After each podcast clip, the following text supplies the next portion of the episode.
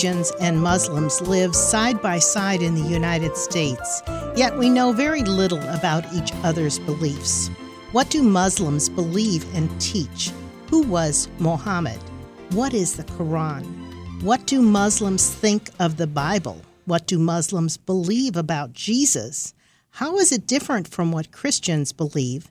And how can we share our Christian faith with Muslims we meet in our communities? Join us today as we discuss how to respond and witness to Muslims. My guest today is Dr. Adam Francisco, professor of history at Concordia University in Irvine, California. This is Kay Meyer, president of Family Shield Ministries, and your host for today's program. Thanks, Dr. Francisco, for being my guest today.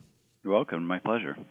Well, as we get started, maybe we could just uh, talk a little bit about the Muslim faith and what we need to do as Christians to grow in our understanding of what they believe and why it's so important that we learn how to respond and witness to them.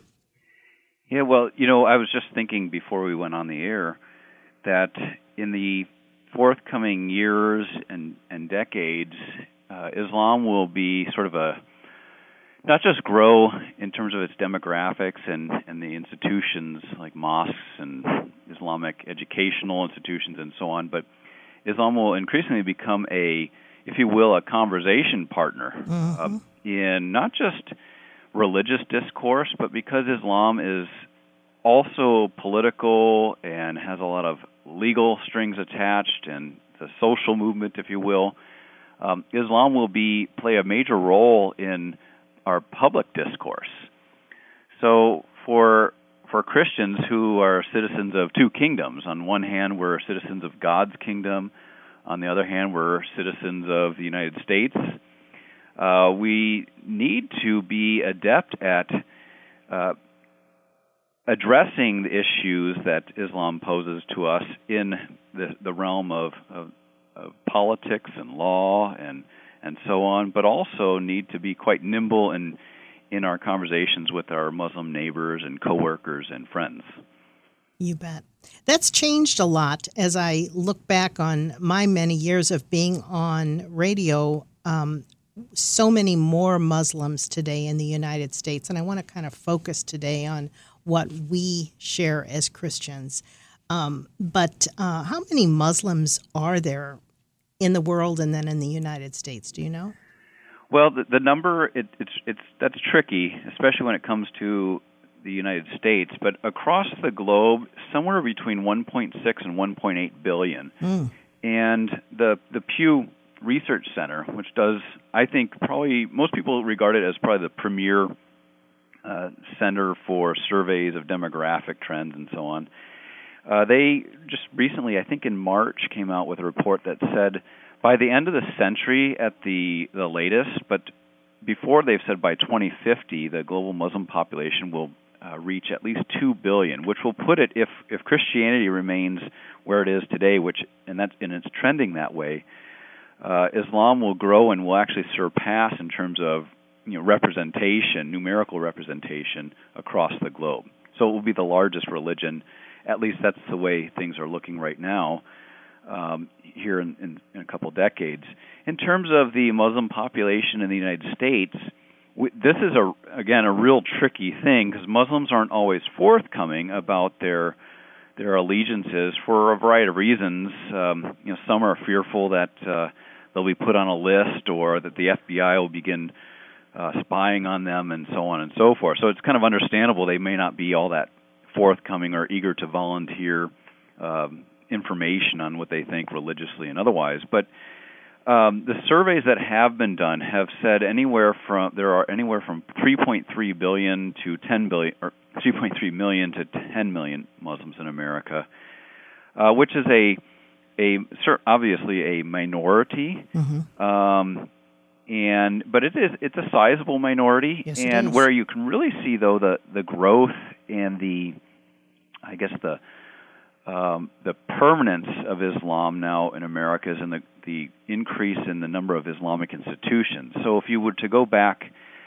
oh, maybe two decades, there'd maybe be about a thousand mosques in America, maybe even a little less. And today there are over 3,000. Oh, wow. Yeah, so um, really growing. Yeah, and it, it probably by the end of this decade there might be close to to 4,000. Some are predicting.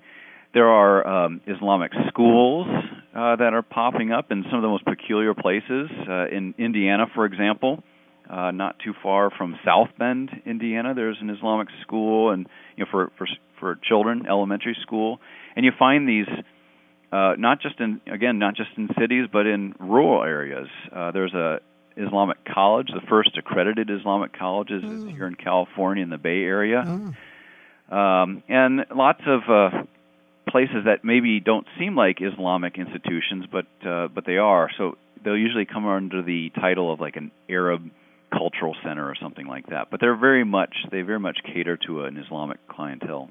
So Muslims are the people, and Islam is the religion. Uh, let's talk a little bit about their history. Okay. Well, uh, Islam began uh, historically in the early seventh century, uh, and it, the story all revolves around this man named Muhammad who, who was born in the city of Mecca, which is on the western side of what we call Saudi Arabia today.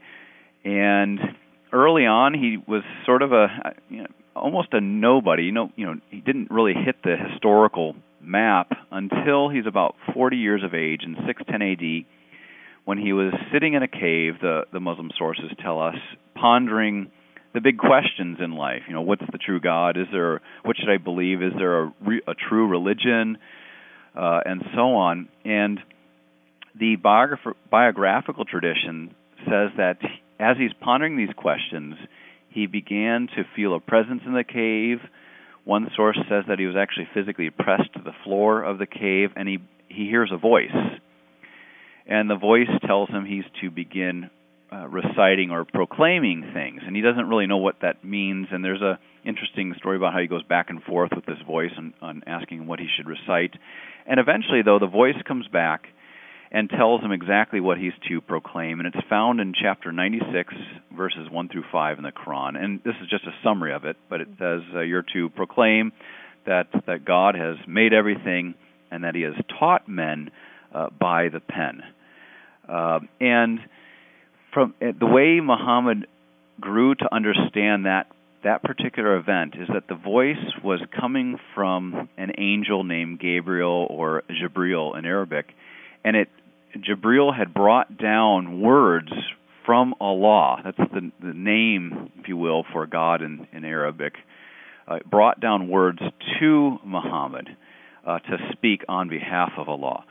And so from 610 to 632, 22 years or so, uh, until Muhammad dies, he continuously hears words or receives words brought down from from Gabriel and will proclaim them to the Arabs, uh, starting first in Mecca and then throughout the entire peninsula there in Saudi Arabia. And when he dies in 632, a big question emerges for the the Muslim community, and you could describe the Arabian Peninsula at that time as the first Muslim or Islamic state. And the question was, uh, who can replace Muhammad? Because Muhammad had taught over the course of his time as a so called prophet that he was the last of this long oh. train of prophets mm-hmm. that first began with Adam, went through Abraham, uh, through even Jesus, and culminates in Muhammad. And so, um, the, when the question is raised, who replaces Muhammad, one party uh, says nobody can replace Muhammad in the sense that there's we're expecting another prophet who can fill those sorts of shoes, and that that party became known as the Sunni party. And what they basically taught was after Muhammad's death, the way forward for Islam was simply to copy the example that Muhammad had established, not to alter it or add to it, but just simply to copy it. Uh, to you know to retain the tradition as it was uh, established by Muhammad. The other party, which was a minor party and and makes up even to this day only about 15% at most of the Muslim world, is called the Shia or the Shiite party, and they they argue that the successor to Muhammad should be somebody who's related to Muhammad by blood because as Islam expands And Muhammad gave the order to the Islamic State that they are to always be working at expanding the reach of Islam. Uh, the Shiite said, We need somebody in a position of leadership because we'll we'll have new questions posed to us as we expand into different cultures. The Shiite said the best person for that is somebody who shares in the bloodline of Muhammad, because they will be able to discern Allah's will in new and unprecedented circumstances. And that that's the that um, question and the way those two parties answered the question led to the first rift in Islam, and it's still playing still out there, yeah. today. Um, and so that's that's the seventh century, and you could say in many ways the rest is history. From the seventh century up until World War One, uh, Islamic history or Islam continued to expand its reach, not just religiously, but mostly politically and legally, such that uh, uh, Islamic empires are born in the aftermath of Muhammad's death. Uh, the last great Islamic empire uh, was the Ottoman Empire. Uh, they they emerged in the the early 1300s and expanded Islam into southeastern Europe. Uh, by the time of the Protestant Reformation, they were pushing into Central Europe. Uh, you know, the great reformer Martin Luther, around 1529, said that the Turks, and by that he means Muslims, are now at our very doorstep, and they they continue to bang on the eastern door of Europe for for decades if, and centuries to come until they start to decline in the 17th century, uh, starting, you can pinpoint it to September 11th of 1683. Hmm. And their decline was slow, um, but by World War One, when the Ottoman Empire um, allies himself with Germany and the Austro-Hungarian Empire, that's basically the end of it. Uh, they come out as the losers of World War One, and in the aftermath, the, the Islamic Empire or the Islamic empires of old are uh, no longer or cease to exist. And so we're living in a period um, with reference to Islam after World War One. And what happens is to understand today, uh, you really have to kind of understand the the Middle East after World War One. When the empire, the Ottoman Empire, and other Islamic empires uh, ceased to exist, and in the the wake of the defeat of the Ottomans in World War One, what you see happening in the Muslim majority world is that their land is divided up into modern nation states. So these places we hear about today, like Syria and Lebanon and you know Iraq and you know Morocco, Algeria, and, and all these nation states that we've known as nation states for decades, they didn't exist before World War One. Uh, they came about and were established after World War One, primarily by uh, Western powers, in particular Britain and France. And as these nation states developed, uh, they were, as Britain and France supervised their development, they ensured that they developed in a direction that made them politically more like European nation states, uh, legally as well and, and economically. And the real radical stuff that you we're seeing mm-hmm. that's been around for some time that's coming out of the Middle East is largely a response to that Western uh, intervention in the region. Okay. That's uh, 1,400 years of history in about five minutes. Yeah, that's good. and we're halfway through the program. Um, I'm going to make a few announcements and then we'll talk a little bit more about mu- the Muslims. And also, during the second half, we want to talk about how we respond, especially to those that we meet in our own communities. Sounds good. All right. Today, Family Shield is giving away the booklet, Reasons to Believe. To request it, call the Family Shield Response Center 1 877 250 8416 or email us at witnesstofamily at gmail.com. We want to welcome our 54th radio station, KAGR 92.1 FM, in south central Nebraska. They now carry Family Shield. We're glad you're listening. Welcome. Why not consider putting Family Shield Ministries into your will or estate? We can send complimentary brochures that explain numerous ways you can do this. Most people want to give the majority of their estate to their family, but many also like to put a favorite nonprofit ministry into their estate to receive a small percentage of it. Um, for more information, contact your lawyer or let us connect you to an LCMS Foundation counselor that specializes in estate planning. If you're a Thrivent financial member, you can designate your Thrivent Choice dollars to support Family Shield Ministries. Go to the Thrivent website, www.thrivent.com slash Thrivent Choice, or call them 1-800-847-4836. We love to hear from our radio listeners. You can send a note telling us how the program topics and our guests have equipped you and helped you grow in faith. Send notes and your gifts to Family Shield Ministries, P.O. Box 230015, St. Louis, Missouri 63123. Now I want to go back to our program on responding and witnessing to Muslims. My guest is Dr. Adam Francisco. Uh, we were learning a little bit uh, about the history of uh, Islam and um, a little bit about Muhammad. Um, out of his writings and the visions of the a- uh, angel Gabriel, uh, was that where the Quran came from, um, Adam? Yes, it's it's um, an interesting history because we don't have a, a, lot. We don't have the sort of material that historians uh, need to to speak with any degree of certainty on how the Quran was composed. But in classic Muslim, the classic Muslim understanding of things, the view is that everything that Muhammad received from the angel Gabriel and that he spoke as a, a prophet of Allah uh, was eventually after his death about it took about 20 years but eventually it was written down by his successors. And the claim is that when it was written down it was done from mostly from memory. But the Arabs who are you know have a long and proud tradition of being you know poets uh, they were because of that able to keep everything Muhammad said intact in their memory perfectly. So what you what what's belie- what they believe is that what's in the Quran is a perfect uh, transcription of the the uh, sayings or the preaching of Muhammad and ever since it was put down into a book in the middle of the 7th century around 650 AD it's been copied perfectly over the centuries so there's not a single copyist error or or problem with the Quran.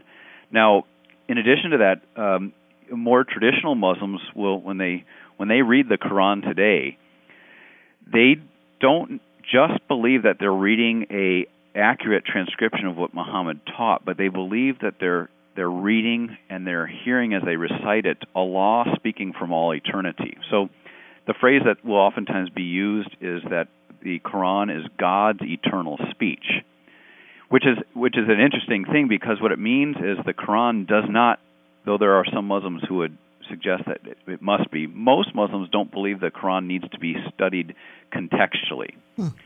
So when you get um, some of the violent passages in the Quran, for example, um, the at least traditionally, those don't need to be understood as a response to a particular historical event, but as um, uh, commands to violence even to this very day. Now, to be sure, there are Muslims and a lot of Muslims who would who would reject that, but at least traditionally speaking, that's not been the normal way uh, they approach the text. Okay. Well, we have so many more things we could talk about, but our time's going to fly by. We want to talk a little bit about how we effectively share our faith in Christ with Muslims. And I guess maybe one place we could start is to understand what the Muslims think about the Bible and Jesus because they do believe Jesus was a prophet, mm-hmm. but they don't believe some of the things that we believe about Jesus are some of the things that God's word says. Uh, can we start from there and see how sure. far we get? Okay, good. That's, that's a, an important question because I mean, not just with Muslims, but anybody. You know, you, you have to kind of figure out what they believe to begin with to kind of tailor how you're going to speak to them. Right. Um, and in many ways, it's or in some ways, it's it's a good thing that Muslims at least have a healthy respect for a a man and a prophet named Jesus. Uh, the Quran speaks quite a bit about Jesus. Uh, there's a whole chapter dedicated to uh, the Virgin Mary, and it explains how Jesus was born of a virgin. That as he grew up, he performed miracles. Uh, that he was a prophet to the people of Israel uh, but then the Quran quickly parts ways with with any sort of similarity to Christianity when it talks about the end of Jesus' earthly ministry.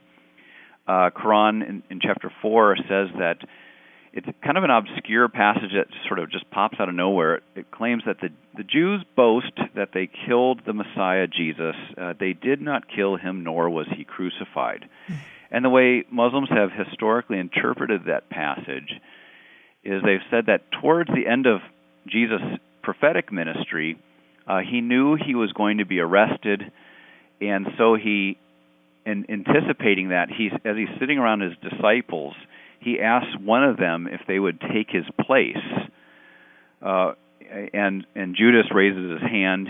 Judas's face is transformed such that he looks like Jesus, and Jesus is taken up into heaven. So in Islam, Jesus wasn't crucified, uh, but instead ascended into heaven, escaping death.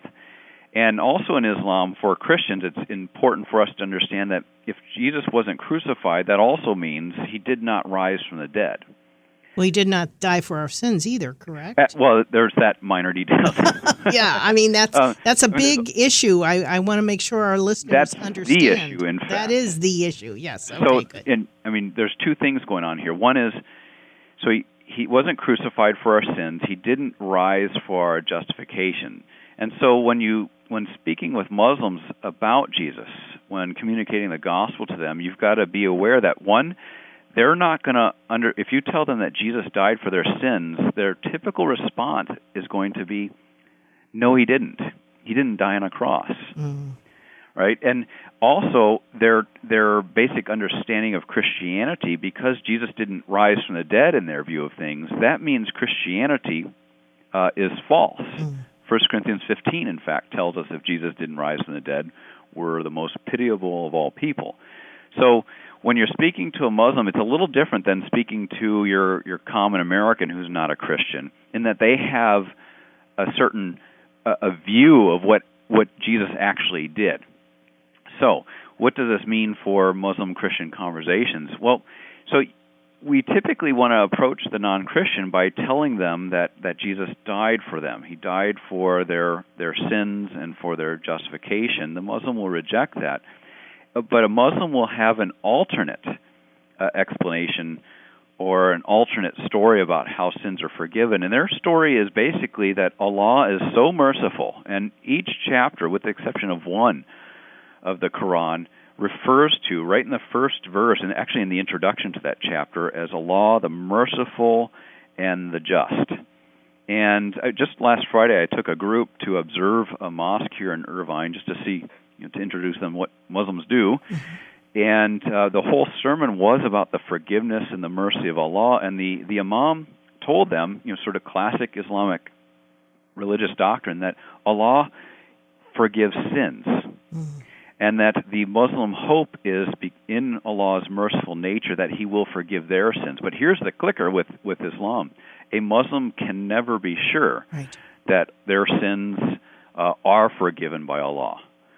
And so they, a Muslim can use a lot of the same language that the Christian that Christians use, uh, you know, forgiveness and hope and mercy and, and and God's love and so on and so forth, but they mean something entirely different by it. And what this means for the the Muslim and their their disposition is they are never confident of their salvation.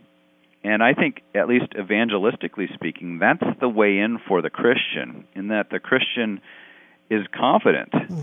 uh, that their forgiveness is an accomplished fact. It was accomplished on a hill just outside of Jerusalem uh, almost 2,000 years ago, and it's a done deal. Yeah. A Muslim does not have that certainty.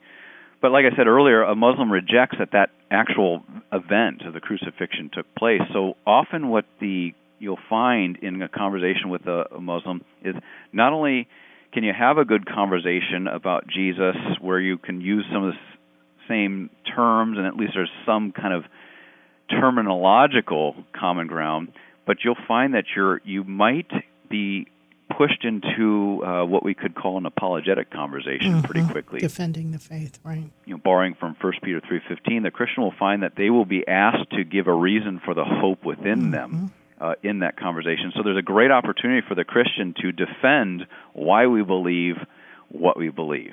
Absolutely. Uh, and not from just sort of an emotional or an experiential standpoint, but also from a, a factual or a historical standpoint as well. Right. Anything else that you think our listeners would like to know, especially as they uh, build a relationship with maybe a, a, next door neighbor that's a Muslim or someone they work with, uh, and how they share their faith effectively? Yeah, I think about this almost every day because uh, I'll admit, I Islam as a sort of worldview or an ideology is quite terrifying. In that it, it yeah, that doesn't mean Muslims are terrifying, but Islam does seek to. The Quran says to dominate everything. Mm-hmm and you, you see that played out in the media. Uh, that does not absolve us of the the obligation, if you will. It may, I would say the privilege uh, to to speak the gospel to Muslims, and I would dare say that uh, for your Christian audience, if they spend time with Muslims and they're kind and courteous and you know humble uh, with them as you should be with any person, uh, they'll find that Muslims are uh, for the most part, just like any other American. Mm-hmm. You know, they have their religious peculiarities. They go to mosque on Friday, and they have different holidays and so on. But when it comes to their basic, that you know, day in day out things, they want the same things that most Americans want. They want uh, freedom, security. They want to have the opportunity to send their kids to the best schools, and so on and so forth. And typically, socially speaking, they have a a, a pretty uh, conservative outlook on on things of ethics, and when it comes to family life, very conservative. So you'll find that um, some commonalities there. Yeah, socially speaking, there's a lot of Good. similarities in what we want here for our children and for our life here here in America. And you'll find that Muslims can be uh, really good friends uh, very hospitable people. So don't be scared of Muslims. Our time is up. My guest has been Dr. Adam Francisco. And uh, I would encourage all of our listeners to pray for a Muslim you know. That might be the best way to get started. Ask the Lord to give you the words and the opportunities to share your faith in Christ with them. Thank you so much for being my guest today. God bless all of our listeners. This is Kay Meyer with Family Shield. You've been listening to Family Shield, a production of Family Shield Ministries. Its mission is to educate and equip people through the power of the gospel to know Christ, grow in His Word, and to strengthen individuals and their families. To learn how you can obtain resources or support the ministry, go to www.familyshieldministries.com or write Family Shield Ministries, P.O. Box 230015, St. Louis, Missouri 63123. And tune in again next week for Family Shield.